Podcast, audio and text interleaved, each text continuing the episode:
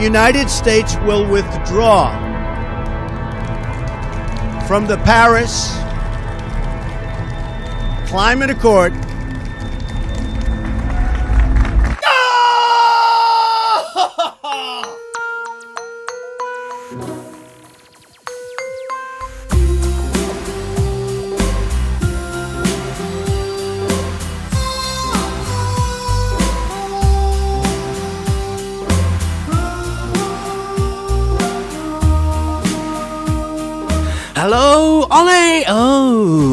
No Ollie. It's just me, it's Dave. Hello, everyone. Welcome to Sustainababble, your friendly little environment podcast, all about people and the planet and why, despite everything going to heck, we can still have a bit of a chuckle about it every now and then.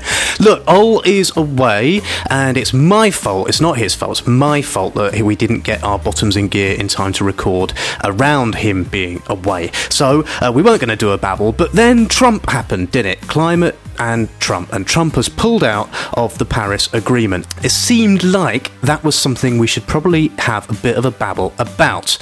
So, what I've done is, with Arabella's help, um, I have enlisted a friend of mine, someone called Amy Mount. Amy works for the Green Alliance and she leads all of their work about the UK environment and Brexit and trying to get UK politicians to do the right thing about the environment. But she also knows a thing or two about Donald Trump. And so, slightly unusual format, I'm going to ask her some stuff uh, about what the heck Donald Trump has just done. Uh, just the usual disclaimer um, I do work for an environmental charity, as does Ol when he's around, which he isn't. Uh, but these are very much our and my own views. So if you've got any problem with anything in here, take it up with me or with Ol. In fact, take it up with Ol, because, you know, it's all his fault, even though he's not here. Not with anyone that we work for. Yes? Right, on with it. Of the Week. Hello, Amy. Hello, Dave. Hello. Um, who are you, Amy? Why have I got you on this podcast? What do you know? Um, well, I know one or two things about um, environmental policy, particularly here in the UK, um, and and I guess it's been a big week for climate change with Trump's decision to pull the UK out of the Paris Agreement on climate change. Um, so I'm yeah I, I work for an environmental think tank called Green Alliance, and as part of that work, I coordinate a new coalition of environmental charities that formed last year after the EU referendum to make sure that we're responding in the most effective way possible to uh, Brexit's implications for the environment, which are pretty big. Ooh, okay. Well, we're going to ask you some stuff about that in a bit, but first of all, uh, Arabella has a question for you. Mm-hmm. Has Donald Trump just made everything really, really bad?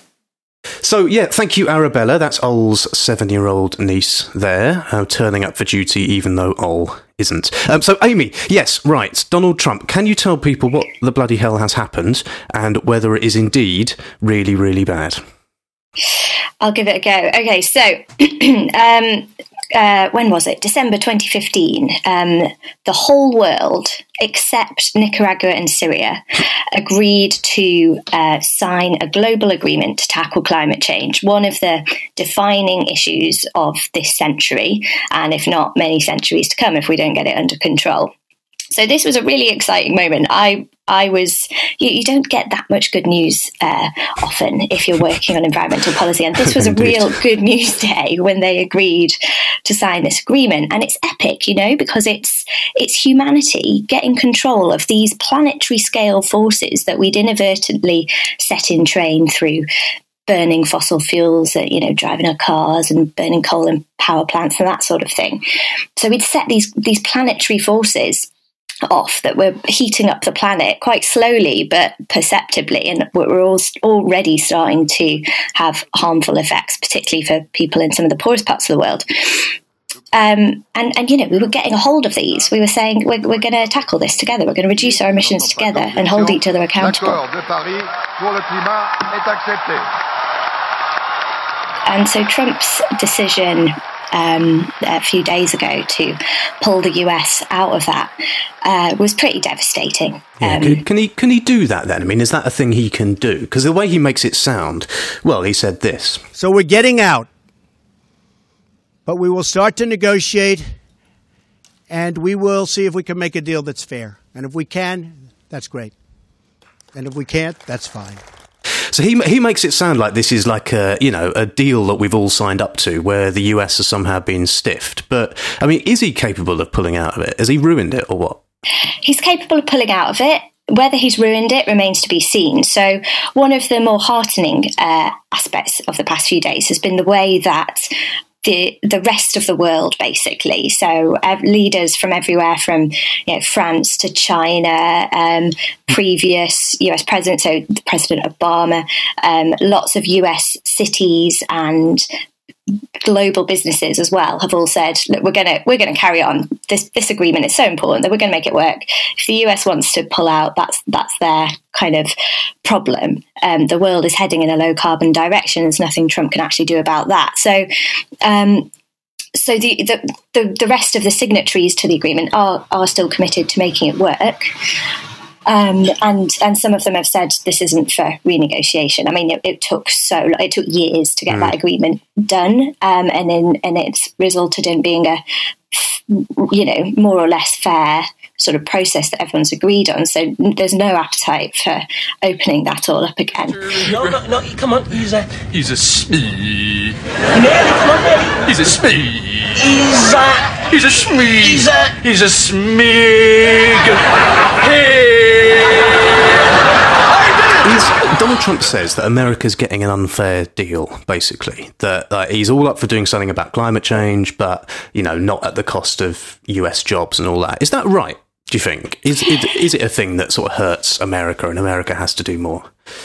No, it's not. And in fact, Uh, one of the comments that Trump made in his speech when he announced that they were pulling out of, of the Paris Agreement was he said, I was elected to represent the people of Pittsburgh, not Paris, as hmm. if the people of Pittsburgh, it was not in their interest to be tackling climate change. Well, well also, in the I, think, US, I, I think that he thinks that it's actually like a, an agreement about Paris as opposed to an agreement in Paris. There's a chance, yeah, there's a chance he's slightly confused there. Uh, it, it, yeah, um, but you know, in in the US right now, there are three times as many people uh, employed in the renewables industry than there are employed in the coal industry. The coal industry is suffering massive declines, and renewables are going from strength to strength. So uh, you know, I, am not sure whose interest he really thinks he's working in here. There is a chance that because of the way um, uh, Trump's uh, sort of political support is distributed across the country. You know, maybe it's more concentrated in those areas where the coal industry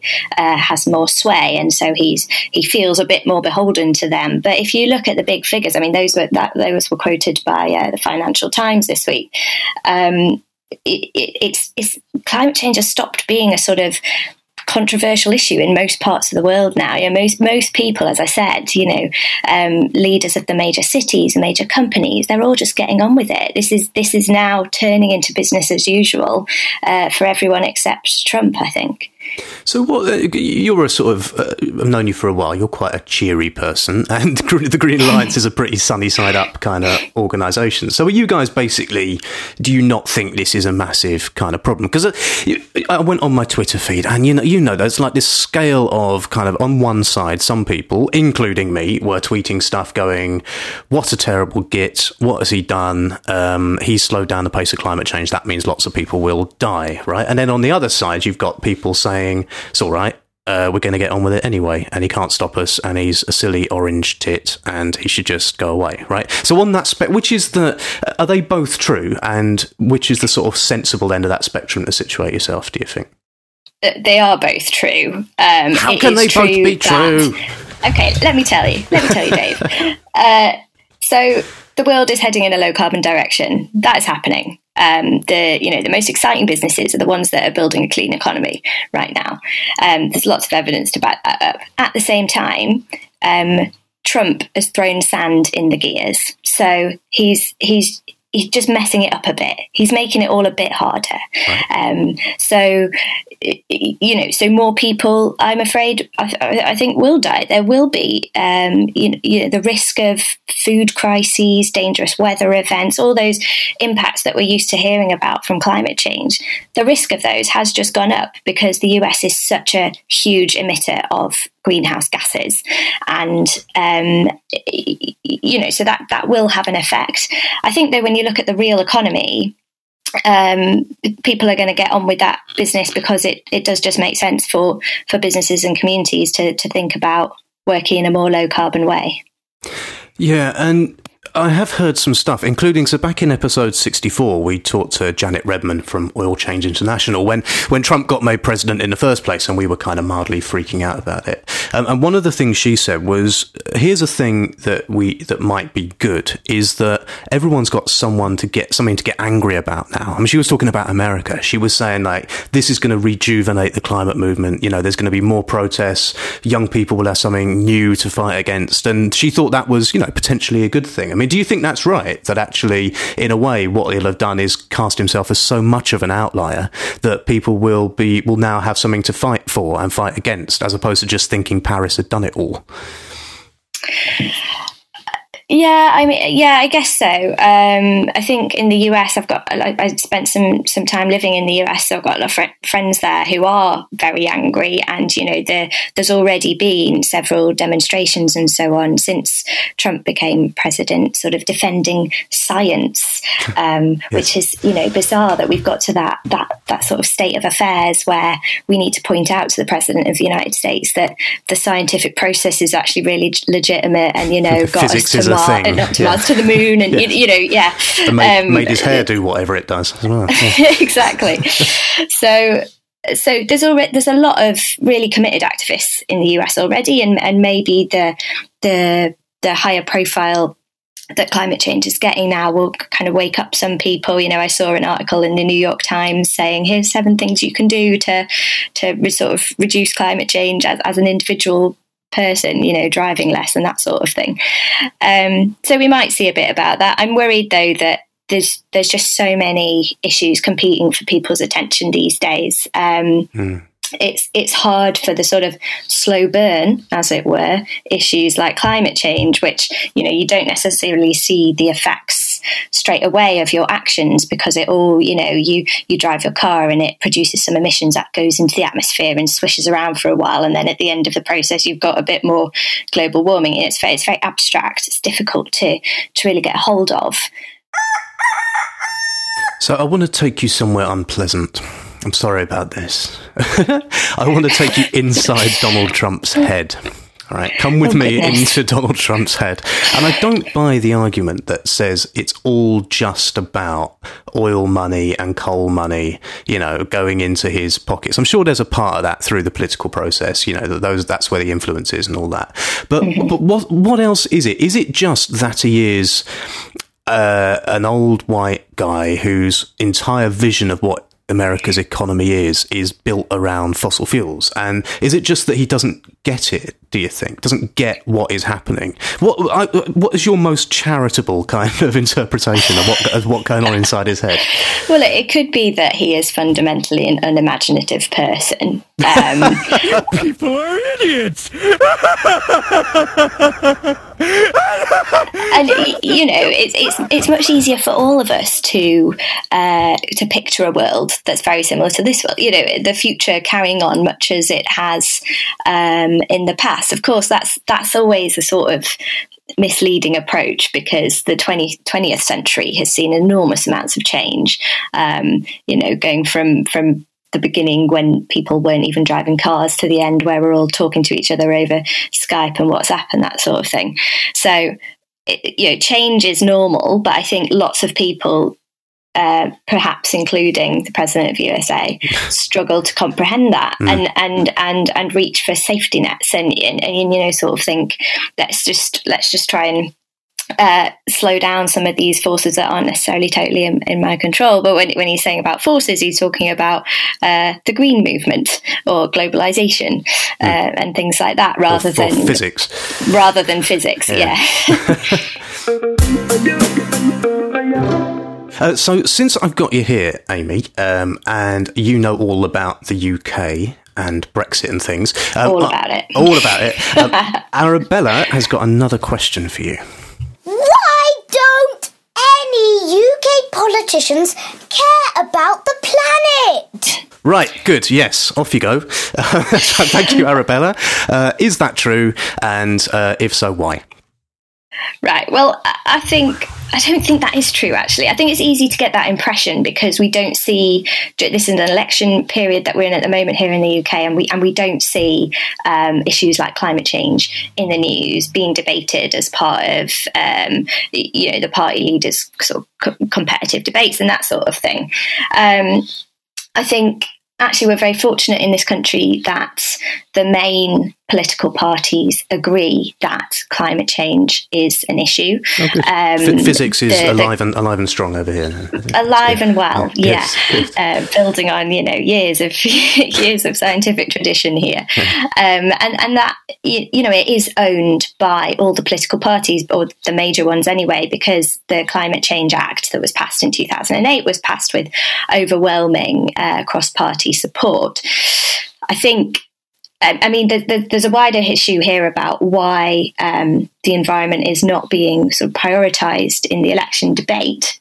Um, now, I would say that it should be prioritised because I work for an environmental charity and it's an issue that's very dear to my heart. But you know, the next five years are going to be really pivotal for the environment, particularly here in the UK, um, for both environmental and political reasons. So, on, on the political side of it, we've got Brexit. That's probably going to happen, dependent a bit on uh, the election result this week. Goodness, that's coming around quickly. Um, but you know, we get eighty percent of our environmental protections from the EU. So, so how we handle Brexit as a country, how we uh, handle that that leaving process, could have real um, real implications for the environment, and that's going to happen in the next five years. We've already talked about Trump and the way that that's changing some of the global dynamics around, um, particularly climate change.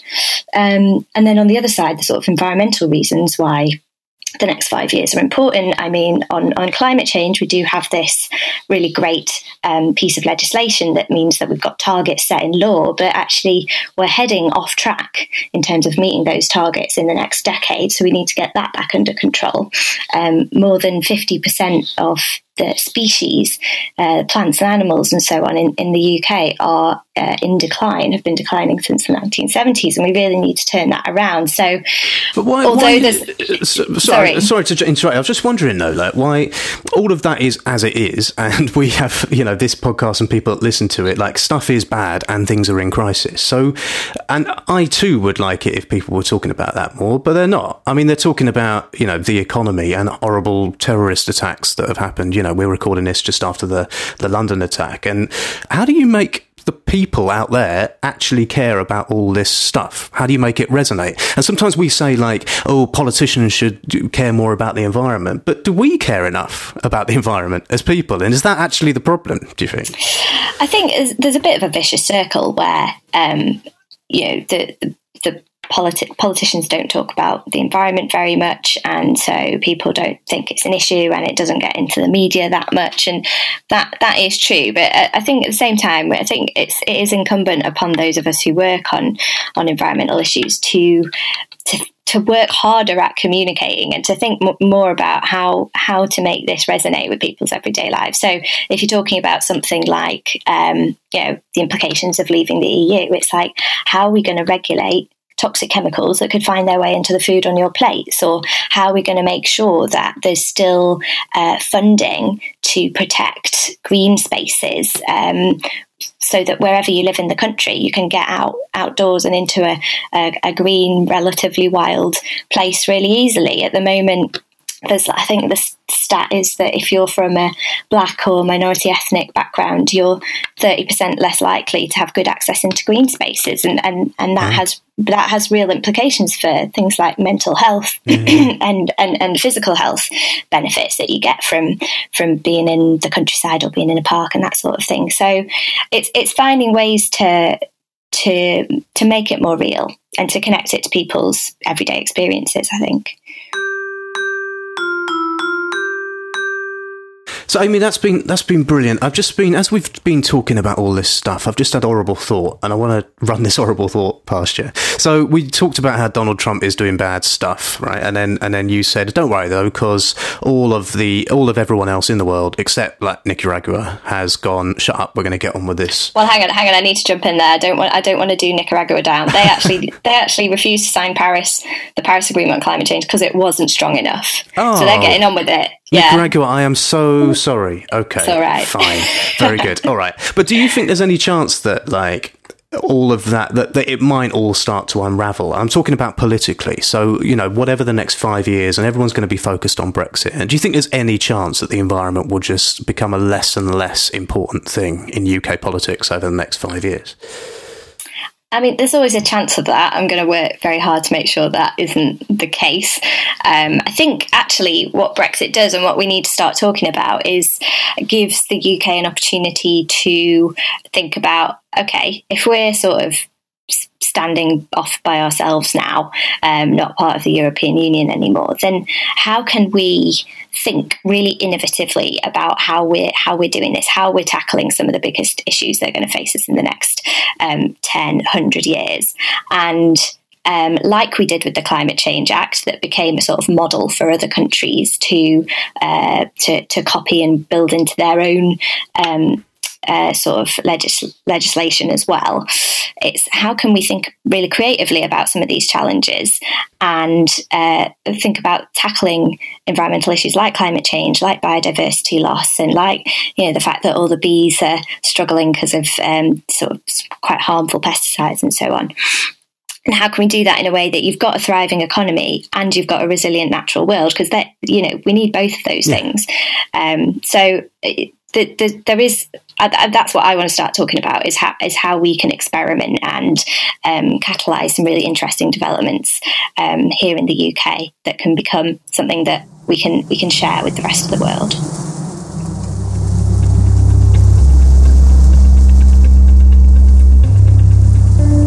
Amazing. Amy, thank you so much for your time. If people want to follow you or find out more about what you do, what's the best way for them to do that? If you want to follow me, uh, I tweet uh, pretty frequently. Uh, my Twitter handle is a small amount. You would realise why if you'd met me, as I am not very tall. Oh, but your reputation is very big. So thank you very Amy, Thanks, thanks so much and uh, speak to you soon. Bye. Bye.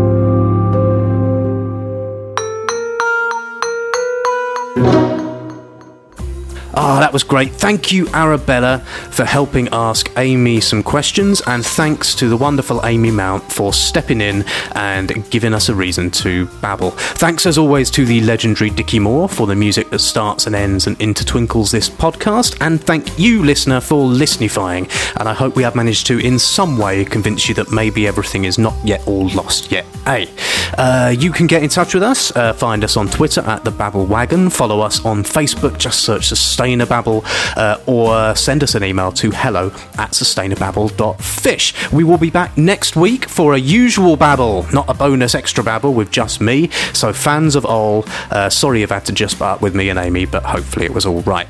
Right, have a lovely week, everyone, and I'll see you very soon. Bye.